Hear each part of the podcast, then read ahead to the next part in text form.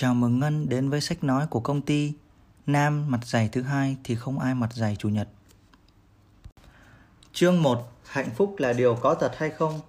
Hạnh phúc là ý nghĩa và mục tiêu duy nhất của cuộc sống, là cái đích mà con người hướng đến trong suốt đời mình. Đây là câu nói của Aristotle. Cách đây nhiều năm, tôi từng tham gia giảng dạy trong một buổi hội thảo chuyên đề về sự thành công và tôi đã yêu cầu những người có mặt ở đó hãy viết ra 100 điều mà mình mong muốn. Mọi người bắt đầu liệt kê những ước mơ lớn nhỏ của mình vào một tờ giấy, được chia làm ba cột. Sau đó, khi chia sẻ những ước mơ đó với nhau, tất cả chúng tôi đều không khỏi ngạc nhiên. Người thì thích được lặn ở giải đá ngầm Great Barrier ở Úc. Người thì muốn sở hữu một chiếc Mercedes SL 600 màu trắng kem với bánh xe bằng hợp kim bạc. Người lại thích khiêu vũ tại Nhà Trắng hoặc du lịch vòng quanh thế giới. Cao xa hơn, có người muốn mình là nhân vật xuất chúng được xuất hiện ở mọi nơi, nhiều người ngưỡng mộ, muốn được xuất hiện trên trang bìa của tạp chí Times nổi tiếng. Cũng có người ao ước mình có thể chấm dứt nạn đói đang hoành hành ở nhiều nơi, chấm dứt chiến tranh và mang lại hòa bình cho thế giới. Tôi chỉ thấy vài người ước mơ được hạnh phúc và tôi vô cùng ngạc nhiên vì sao nhiều người lại có thể bỏ qua ước muốn thật sự ý nghĩa này. Đó chẳng phải là đích đến cuối cùng của đời người hay sao? Đạt được tất cả những gì mà mình mong muốn, chẳng phải là để được hạnh phúc đấy sao? Thỉnh thoảng tôi xem lại những mảnh giấy ấy và tự hỏi, sao con người lại không cụ thể hóa mục đích của mình, mà lại đi một đường vòng xa xôi như thế? Những ước mơ ấy, dù vĩ đại và tuyệt vời thế nào đi chăng nữa, thì chúng vẫn chưa phải là mục đích cuối cùng để con người hướng đến. Hạnh phúc là một cảm giác rất tuyệt vời, rất thôi thúc mà không ai có thể cưỡng lại được dù bạn có nhận ra hay không, thì tất cả những nỗ lực của bạn đều hướng đến một mục đích cuối cùng, chính là được hạnh phúc. Trong cuộc sống của con người, theo thiên chúa giáo, hạnh phúc được xem là hiện thân do sự che chở của chúa, là điểm khởi đầu và kết thúc của cuộc sống loài người. Triết gia cổ hy lạp aristotle đã gọi hạnh phúc là mục tiêu tối thượng của con người. Rất nhiều cuộc nghiên cứu đã cho thấy, những người cảm nhận được niềm hạnh phúc có cuộc sống khỏe khoắn hơn tuổi thọ cao hơn và có nhiều mối quan hệ tốt đẹp hơn. Bất kể sự khác nhau về văn hóa, tôn giáo, sắc tộc, độ tuổi hay quan niệm sống. Tuy nhiên, không phải ai cũng may mắn có được niềm hạnh phúc đích thực. Theo số liệu thống kê cho thấy như sau. Chưa đến 30% những người được khảo sát nói rằng họ thật sự hạnh phúc. 25% người Mỹ và 27% người châu Âu cho biết họ đang gặp khủng hoảng về tinh thần. Tổ chức Y tế Thế giới dự đoán trước năm 2020, trạng thái căng thẳng tinh thần sẽ được xếp vào danh sách những căn bệnh đáng lo ngại nhất trên thế giới chỉ sau bệnh tim. Mặc dù cuộc sống của chúng ta ngày càng được cải thiện và có nhiều điều kiện tốt hơn, nhưng chúng ta vẫn không cảm thấy hạnh phúc thật sự. Càng đầy đủ, càng sung túc, chúng ta càng cảm thấy mệt mỏi và quá tải. Ở quyển sách này, bạn đừng nghĩ là tôi sẽ chỉ cho bạn cách kiếm thật nhiều tiền cách để thành công hơn hay nổi tiếng hơn. Tôi chỉ mong muốn được chia sẻ cùng bạn một điều rất có ý nghĩa mà tôi luôn tìm kiếm gần như suốt cả cuộc đời mình. Đó là làm thế nào để ta có thể hạnh phúc thật sự. Người không hạnh phúc Lúc nhỏ, tôi từng tưởng tượng rằng khi lớn lên, tôi sẽ sống trong một ngôi nhà tuyệt đẹp, sẽ có một người chồng tuyệt vời và một công việc thật tốt Bên cạnh đó, tôi còn hình dung sức khỏe của mình luôn mỹ mãn và cuộc sống thì chỉ toàn niềm vui. Như vậy, đương nhiên tôi là người hạnh phúc. Để có được cuộc sống như mong muốn, tôi biết mình phải nỗ lực rất nhiều. Dù đã xác định mục tiêu, nhưng tôi không biết mình sẽ phải làm gì để đạt được hạnh phúc. Điều tôi biết chắc chắn là lúc ấy tôi không hạnh phúc. Từ nhỏ, tôi đã luôn cảm thấy lo lắng. Lúc lên năm, trong khi chơi, bạn bè ai cũng chăm chú theo dõi các chương trình trò chơi thiếu nhi trên truyền hình còn tôi thì cứ mãi đắm chìm trong mớ bòng bong về tình hình thế giới. Khi lên 7 tuổi, tôi bắt đầu hỏi cha mẹ về sự hiện diện của Chúa cũng như những bí ẩn của thế giới tâm linh. Và rồi tôi cảm thấy rất thất vọng khi không nhận được những câu trả lời thỏa đáng. Khi xem lại album ảnh gia đình, tôi thấy các anh chị của mình đều rất tự nhiên, xinh tươi và hào hứng khi chụp ảnh. Còn tôi thì trông thật ủ rũ và lạc lõng. Mặc dù biết mình vốn không phải là cô bé vui vẻ, nhưng sâu thẳm trong suy nghĩ tôi không hề muốn chấp nhận cách sống này. Linh cảm trong tôi mách bảo rằng mình phải theo đuổi con đường tìm đến hạnh phúc. Năm 11 tuổi, Tôi nhớ có lần đã lén vào phòng của chị và mượn một cuốn sách. Tôi cố chọn cuốn mỏng nhất vì tôi đọc khá chậm, rồi chạy ra ngoài, vừa nằm phơi nắng vừa đọc sách. Đó là quyển Siddhartha của Herman Hesse, kể về một hoàng tử người Ấn Độ cách đây hơn 2.000 năm đã khát khao tìm kiếm chân lý trong sự cứu rỗi. Đó là con đường đi đến hạnh phúc đích thực. Chỉ mới đọc được nửa quyển sách, tôi đã bật khóc vì biết giờ đây mình không cô đơn. Vẫn có một người nào đó, ở một nơi nào đó trên thế giới này chia sẻ cùng tôi những chăn trở mà tôi đau đớn trong lòng. Và quyển sách ấy chính là động lực thôi thúc tôi theo đuổi đến cùng ước mơ của mình. Trong lúc bạn bè say sưa với những vũ điệu cổ động sôi nổi cho các phong trào ở trường thì tôi đăng ký tham gia khoa học phát triển các kỹ năng của bản thân. Khi 13 tuổi, tôi có dịp được nghe Zig Ziglar diễn thuyết. Nghe ông kể chuyện và tiết lộ những bí quyết thành công, tôi cảm thấy rất phấn chấn và thích thú. Từ đó, tôi bắt đầu đam mê nghề diễn thuyết. Vào đầu thập niên 70 thì điều này nghe có vẻ lạ đối với một thiếu nữ mới lớn.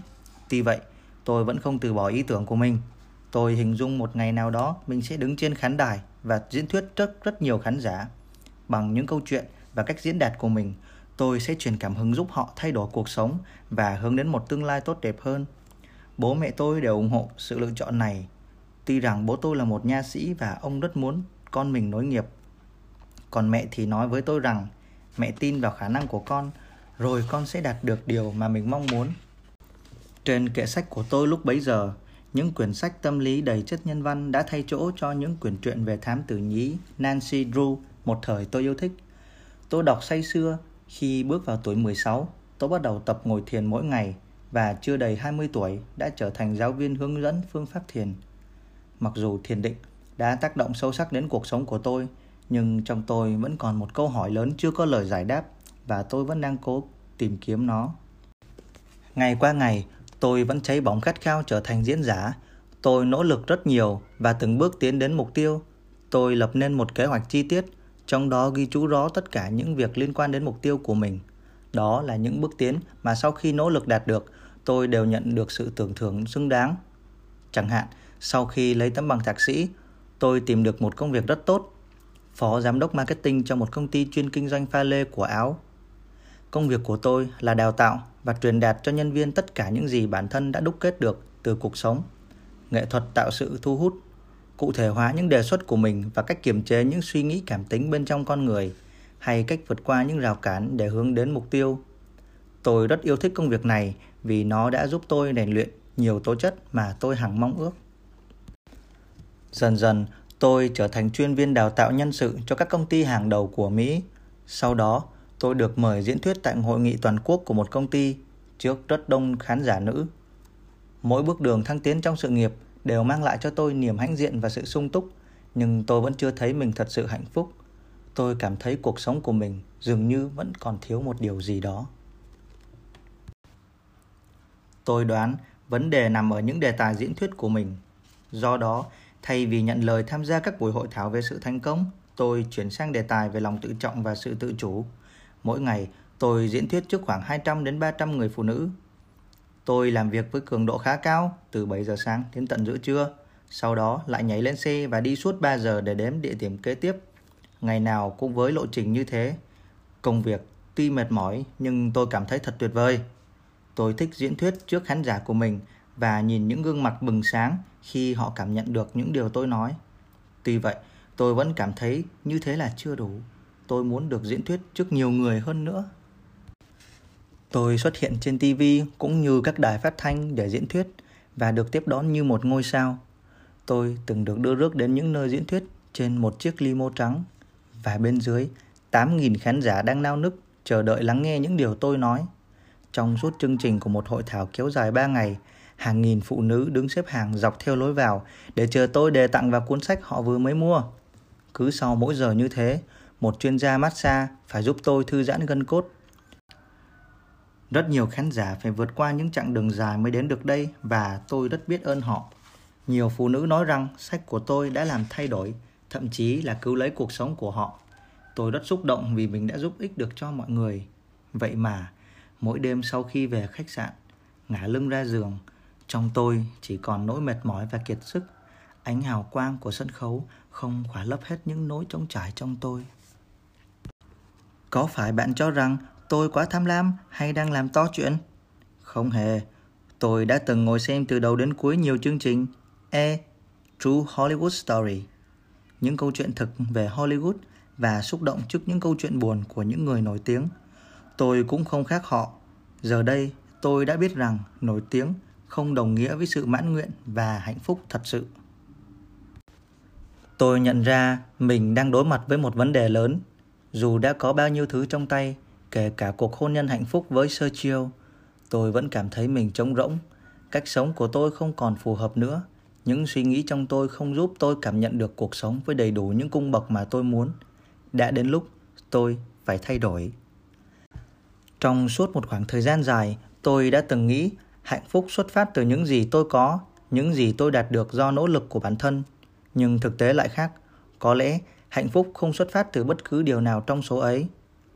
Đó là lúc tôi tìm cho mình ý tưởng mới, hạnh phúc tự thân và bắt đầu thực hiện ý tưởng này thông qua những nghiên cứu và khảo sát đã tiến hành trước đó. Tôi nhận ra rằng cảm xúc hạnh phúc của mình tăng lên đáng kể. Tôi càng lúc càng cảm nhận rõ hơn sự thanh thản và bình yên trong tâm hồn. Tôi nghêu ngao hát cả ngày và cảm thấy trân trọng mọi người xung quanh và chính bạn bè tôi cũng nhận thấy những thay đổi này. Trong tôi dâng tràn một cảm giác sảng khoái như thể mình vừa đạt giải Nobel vậy. Từ những trải nghiệm của mình, tôi phát hiện ra một điều, điều này đã làm thay đổi con đường tìm đến hạnh phúc của tôi và giải thích được vì sao trước đây hạnh phúc luôn nằm ngoài mọi nỗ lực của tôi. Vì sao có những người hạnh phúc hơn những người khác? Nếu tôi và bạn đang ngồi thưởng thức ly trà nóng ở một quán nước ven đường và tôi hỏi, bạn có cảm thấy mình hạnh phúc không? Bạn sẽ trả lời như thế nào? Rất ít người trả lời rằng, tất nhiên rồi, tôi rất hạnh phúc. Nhiều người lại có câu trả lời là, ừ, cũng đôi khi. Nhưng tôi dám cá là ít nhất có một nửa trong số các bạn trả lời rằng, không, tôi không thật sự hạnh phúc. Một số ít người luôn cảm thấy cuộc sống của họ rất hạnh phúc dù cho có điều gì xảy ra đi nữa trong khi đối với những người khác họ không tìm thấy hạnh phúc dù đã cố gắng rất nhiều phần lớn chúng ta nằm ở giữa hai trạng thái đó người ta tiến hành một cuộc khảo sát những người may mắn trúng số độc đắc điều mà nhiều người vẫn nghĩ là vận cao do trời trong vòng một năm những người may mắn đó đều quay trở lại giới hạn hạnh phúc trước kia trước khi họ tin là mình trúng số độc đắc đối với những người bị liệt thì cuộc khảo sát cũng cho kết quả tương tự. Trong khoảng một năm sau khi phát bệnh, họ đều tìm lại được cảm giác hạnh phúc trước khi mắc bệnh. Các nhà nghiên cứu kết luận rằng bất kể bạn gặp phải chuyện may rủi nào trong cuộc sống, bạn luôn có xu hướng quay lại mức độ cảm nhận hạnh phúc mà mình đã từng có. Những cuộc nghiên cứu về sau đã chỉ ra ba trường hợp ngoại lệ. Mất người bạn đời, nỗi đau này cần một thời gian dài để vượt qua. Bị thất nghiệp dài hạn, và trong trường hợp rơi vào khủng hoảng về tài chính. Chắc bạn đang nghĩ, nếu giới hạn hạnh phúc của tôi là cố định, vậy làm sao tôi biết mức độ của nó đến đâu? Tiến sĩ David Lycan, nhà khoa học của trường đại học Minnesota, cũng đã đặt ra một câu hỏi tương tự để xác định giới hạn hạnh phúc của con người bao nhiêu là có sẵn và bao nhiêu là tự tạo. Lycan cùng nhóm nghiên cứu của mình đã tiến hành nghiên cứu rất nhiều cặp song sinh cùng trứng nhưng được nuôi dạy tách biệt sau nhiều cuộc khảo sát, họ phát hiện khoảng 50% giới hạn hạnh phúc của con người là có sẵn, phần còn lại là do chúng ta tích lũy. Điều này có nghĩa là một nửa cảm xúc hạnh phúc của bạn có được là vốn trời cho, còn một nửa còn lại là bạn đúc kết được từ những trải nghiệm trong cuộc sống của mình. Trong một báo cáo gần đây về các cuộc nghiên cứu giới hạn của hạnh phúc, những nhà tâm lý học như Sonia Libomirsky, Kenan Sheldon và David Stratt đã xác nhận kết luận của Clyken. 50% giới hạn hạnh phúc được quy định do kiểu gen, nhưng ngạc nhiên và gây chú ý hơn cả là thông tin họ đưa ra về 50% còn lại. Chỉ 10% trong số đó là phụ thuộc vào những yếu tố như sự giàu có, tình trạng hôn nhân và công việc. Còn lại, 40% cuối cùng là kết quả của những suy nghĩ, cảm giác, ngôn từ và hành động của con người. Điều này giải thích vì sao bạn có thể nâng cao giới hạn hạnh phúc của mình Mọi việc cũng giống như bạn điều chỉnh bộ ổn nhiệt để tìm cảm giác ấm áp trong một ngày đông lạnh lẽo vậy. Bạn hoàn toàn có khả năng gia tăng giới hạn hạnh phúc của mình để đạt đến hạnh phúc mỹ mãn. Kết quả của cuộc nghiên cứu này đã làm thay đổi hoàn toàn những suy nghĩ trước đây của chúng ta về hạnh phúc. Chúng ta đã dành hết cả cuộc đời của mình để tìm kiếm nó, khát khao nó và cố gắng làm tất cả những việc mà ta nghĩ sẽ mang lại cho ta hạnh phúc, sự sung túc, sắc đẹp, công việc, các mối quan hệ tốt. Nhưng sự thật là để có được hạnh phúc đích thực, tất cả những điều bạn làm là chỉ cần nâng cao giới hạn hạnh phúc của mình mà thôi. Chuỗi hạnh phúc Một ngày nọ, trong lúc ngồi biên soạn lại những thu thập của mình, tôi tổng hợp các tài liệu lại với nhau và nhận ra hạnh phúc cũng thay đổi theo một chu trình như sau. Tấm hình thứ nhất, không hạnh phúc. Khi cuộc sống không còn hứng thú nữa, lúc nào bạn cũng trong trạng thái lo lắng, mệt mỏi và chán nản. Sở dĩ có cảm giác này là do bạn phải liên tục chịu đựng sự dày vò, tuyệt vọng đến nỗi cuộc sống của bạn bị đảo lộn hoàn toàn. Trong trường hợp này, bạn cần tham vấn các chuyên gia tâm lý. Hạnh phúc vì những điều giả tạo. Khi con người cảm thấy rằng mình không hạnh phúc, họ thường tìm đến những khoái cảm của chất gây nghiện, tình dục, rượu chè, cờ bạc hay xa vào trạng thái thèm ăn hoặc xem tivi không thể kiểm soát được. Loại hạnh phúc này thực chất chỉ là giả tạo. Bạn cố trốn tránh cảm giác mất mát, không trọn vẹn bằng các thú tiêu khiển để tận hưởng những cảm giác thú lạc nhất thời. Hạnh phúc vì những điều tốt đẹp. Đây là hạnh phúc mà mọi người vẫn thường mơ ước. Gia đình ấm êm, bạn bè yêu mến, thành công trong công việc, tình hình tài chính vững vàng, có một ngôi nhà đẹp, một chiếc xe đẹp hay có cơ hội phát triển những thế mạnh và tài năng của mình. Đó là cảm giác hài lòng và mãn nguyện khi bạn tận hưởng những điều mà mình hằng ao ước. Tuy nhiên, đây chỉ là bề nổi, lớp vỏ hào nhoáng bên ngoài của cảm giác hạnh phúc, bởi một khi những tiện nghi đó mất đi, xúc cảm hạnh phúc trong ta cũng không còn hiện hữu. Hạnh phúc tự thân đây mới chính là hạnh phúc trọn vẹn, một cảm giác ấm êm, thanh thản và yên ả từ sâu thẳm tâm hồn. Đó là một cảm giác bình yên mà không có điều gì bên ngoài có thể chi phối được. Hạnh phúc đích thực không phải là cảm xúc hân hoan, thích thú hay những phút giây tuyệt đỉnh kéo dài không bao giờ phai nhạt và cũng không phải chỉ với một nụ cười mãn nguyện hay cảm xúc thăng hoa trong bất chợt là có thể biểu trưng được cho nó. Sự thật là khi bạn có được niềm hạnh phúc này, đừng ngạc nhiên vì ở bạn vẫn tồn tại những cảm xúc tiêu cực của nỗi buồn, sự sợ hãi, tức giận, thậm chí cả đau đớn nữa. Nhưng từ trong tâm hồn, bạn vẫn cảm nhận được sự thanh thản và bình yên đến tuyệt đối.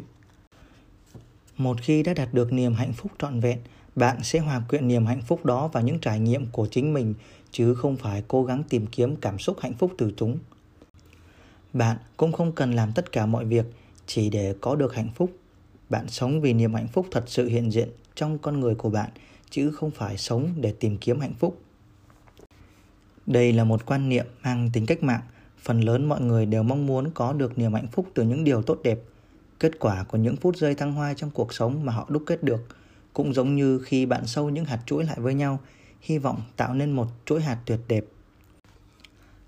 Chúng ta thường phải mất rất nhiều thời gian và công sức để tìm kiếm những hạt chuỗi thành công cốt để sâu thành sợi dây hạnh phúc nhưng cho dù những hạt chuỗi của bạn là đẹp, xấu hay soàng xĩnh đi nữa, thì nhất định bạn phải có một sợi dây để sâu chúng lại.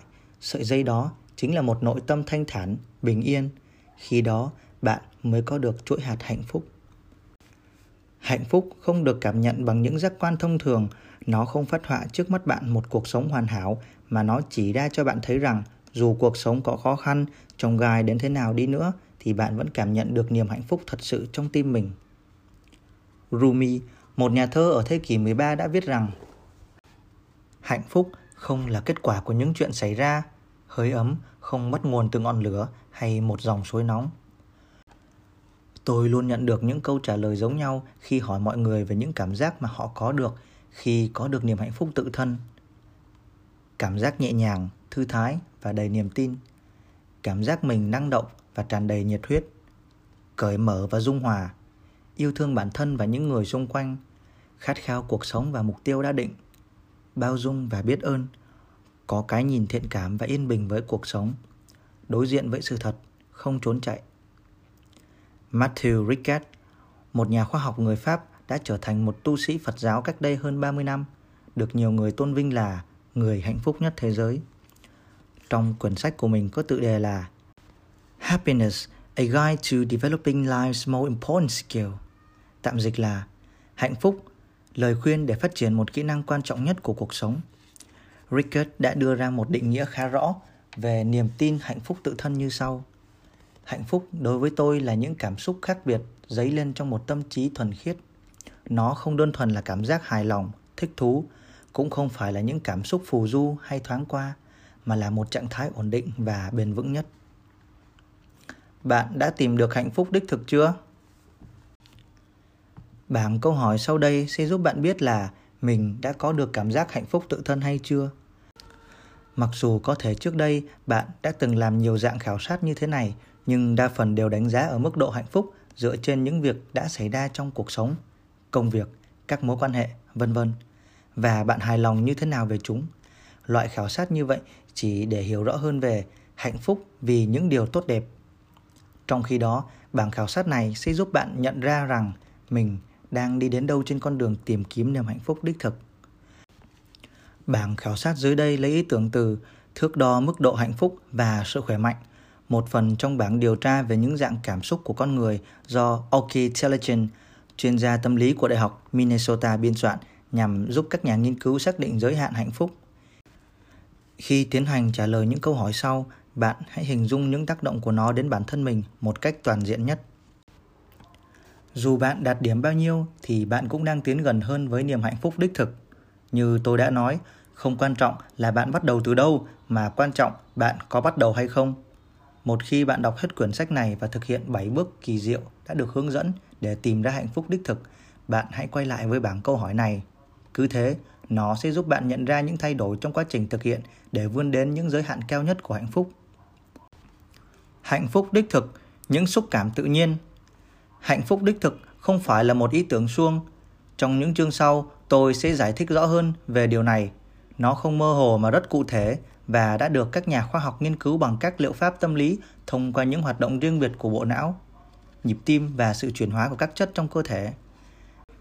Các nhà khoa học cho rằng mỗi suy nghĩ của con người đều tác động trở lại vào cơ thể chúng ta khi kiểm tra sức khỏe của những ai đang sống trong hạnh phúc kết quả đều cho thấy những biểu hiện rất tốt các hoạt động của vỏ não trước mạnh hơn, điện tâm đồ ổn định hơn, đồng thời có sự chuyển hóa liên tục của các nội tiết tố như oxytocin, serotonin, dopamine và endorphin giúp tạo nên cảm giác thư thái và dễ chịu. Mặc dù khoa học hiện đại mới bắt đầu nghiên cứu và khám phá chiều sâu của xúc cảm hạnh phúc đích thực, nhưng trong thực tế, nó đã xuất hiện từ rất lâu ở hầu hết các nền văn hóa hay tín ngưỡng của nhân loại. Trong đạo Phật, người ta gọi nó là cõi niết bàn, còn ở Thiên Chúa giáo, là thiên đường bên trong tâm hồn và với đạo Do Thái mọi người gọi nó là Asherei, một cảm giác bình yên và liên thiên ẩn chứa trong con người. Với đạo hồi, nó có tên là Phala, nghĩa là hạnh phúc và yên bình. Đối với đạo Hindu, nó được gọi là Ananda hay niềm hạnh phúc thuần khiết.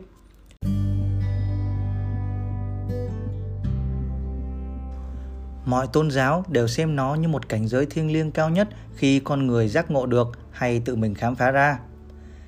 Khái niệm về hạnh phúc tự thân khiến cho những người lần đầu tiên tiếp cận với nó đều phải suy nghĩ rất nhiều. Có lẽ chúng ta đều cảm nhận được bằng trực giác của mình rằng điều mà bản thân chúng ta khao khát nhất chính là hạnh phúc, một cảm giác hạnh phúc đích thực và trọn vẹn. Bạn không cần tìm kiếm đâu xa vì nó tồn tại và hiện hữu ngay bên trong mỗi người những phần sau của quyển sách này sẽ giúp bạn quay trở về trạng thái tự nhiên và mong đợi nó. Hết chương thứ nhất